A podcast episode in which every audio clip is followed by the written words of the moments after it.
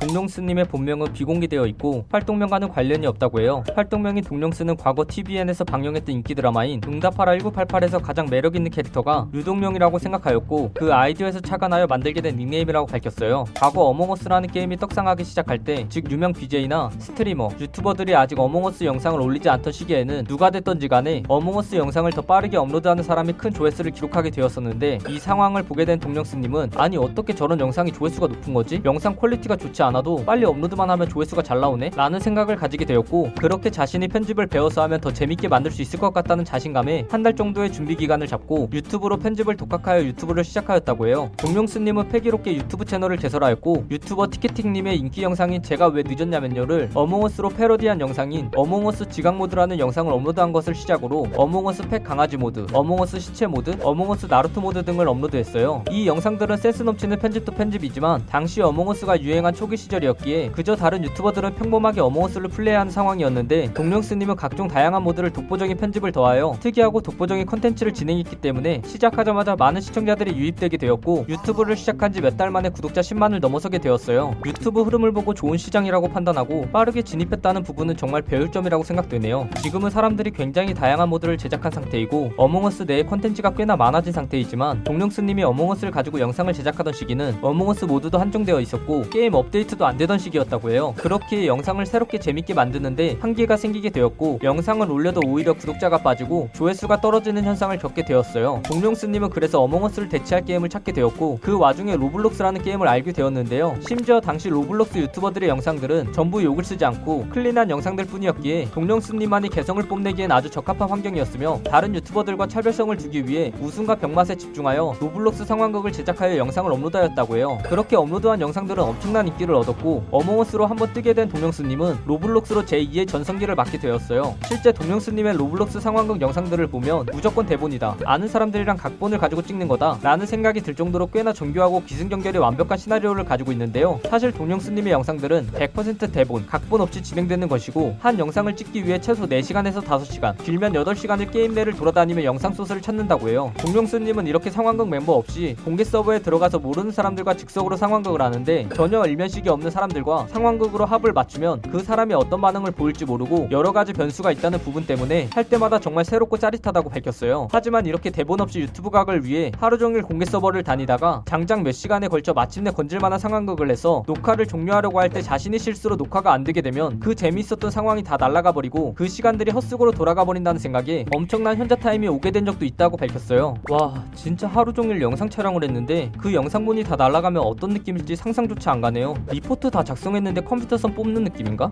아 화난다. 동룡쓰님은 저연령층을 지칭하는 용어인 잼민이 컨셉을 잡아서 잼민이 로봇, 레전드 잼민이, 역대급 잼민이와 같은 잼민이 컨셉의 영상을 줄곧 업로드하고 있는 중인데요. 이렇게 잼민이에 집착하는 이유에 대해 동룡쓰님은 잼민이들을 보면 너무 귀여워서 장난치고 싶고 잼민이들을 너무 좋아해서 만드는 것이다 라고 밝혔어요. 얼굴을 공개하지 않고 유튜브나 방송 활동을 하고 있는 동룡쓰님은 많은 사람들이 얼굴 공개 여부에 대해서 물어보자 얼굴 공개를 하게 되면 게임을 보는 게 아니라 내 얼굴 만 볼 것 같고 얼굴을 보고 여성 팬 비율이 너무 많아지는 것이 걱정되어서 얼굴 공개를 하지 않을 것이라고 답했어요. 동룡쓰님은 성격 유형 검사인 MBTI 검사 결과로 INTJ 즉 용의주도한 전략가 유형이 나왔다고 하는데요. 이 유형은 야망적이고 상상력이 뛰어나며 옳고 그름을 정확히 하는 유형으로 알려져 있으며 전 세계 인구의 1.5%에 해당하는 유형으로 상당히 희귀한 성격 유형 중 하나라고 해요. 또한 있지 류진님, 에이핑크 손나은님, 배우 신예은님, 배우 강동원님 등이 이 유형에 속한다고 하네요. 동룡쓰님은 유튜브 채널의 정보란에는 당신의 8분을 삭제시키는 채널이라고 써있는데 실제 이를 증명하듯 동룡쓰님의 채널 영상 대부분은 8분 정도의 영상 길이를 가지고 있어요. 이상형이 어떻게 되시나요? 라는 질문에 동룡쓰님은 처음 본 여자라고 답했어요. 실제로 동룡쓰님의 영상 중에 로블록스 잼민이 연애편을 보게 되면 처음 보는 4명에서 5명의 여성과 바람피는 모습을 볼 수 있어요. 물론 농담인 거 아시죠? 죄송합니다. 대표적인 호불호 음식인 민트초코와 파인애플 피자를 좋아하시나요? 라는 질문에 동룡쓰님은 민트초코와 파인애플 피자를 둘 다 싫어한다 라고 말하며 단호하게 자신이 민트초코와 파인애플 피자 불호파임을 알렸어요. 동룡쓰님은 부계정으로 고든TV라는 이름의 구독자 약 7천명의 채널을 가지고 있는데요. 이 채널은 로벅스 무료로 얻는 법이라는 영상 하나만 업로드되어 있고 전혀 활동하고 있지 않아요. 단지 자신이 본 채널 영상 중 하나인 눈물나는 희생게임 유튜버 편에서 활용하기 위해 만든 컨셉 채널이라고 추측되고 있어요. 앞으로 크리에이터로서의 목표는 무엇인가요? 라는 질문에 동룡쓰님은 사람들이 로블록스라는 게임을 모르더라도 제 영상들을 보게 만들고 너무 유치하지 않으면서 촌스럽지 않게 웃음, 감동, 병맛을 고루 갖춘 영상을 꾸준히 만들어서 시청자들에게 재미,